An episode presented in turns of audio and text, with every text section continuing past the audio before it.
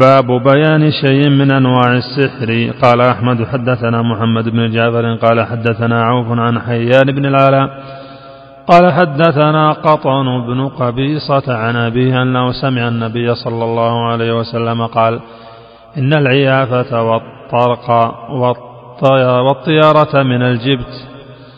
قال عوف العيافة زجر الطير والطرق الخط يخط بالأرض والجبت قال الحسن رنة الشيطان إسناده جيد.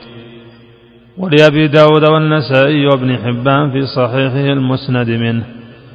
وعن ابن عباس رضي الله عنهما قال قال رسول الله صلى الله عليه وسلم من اقتبس من اقتبس شعبة من النجوم فقد اقتبس شعبة من السحر زاد ما زاد. رواه أبو داود وإسناده صحيح.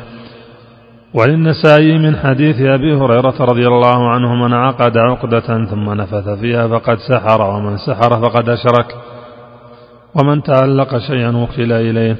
وعن ابن مسعود رضي الله عنه أن رسول الله صلى الله عليه وسلم قال ألا هل أنبئكم ما العظة؟ هي النميمة والقالة بين الناس رواه مسلم. ولهما عن ابن عمر رضي الله عنهما أن رسول الله صلى الله عليه وسلم قال إن من البيان لسحرا.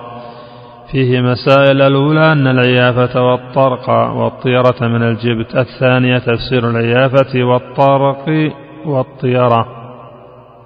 الثالثة أن علم النجوم نوع من السحر. الرابعة أن العقد مع النفث من ذلك. الخامسة أن النميمة من ذلك السادسة أن من ذلك بعض الفصاحة.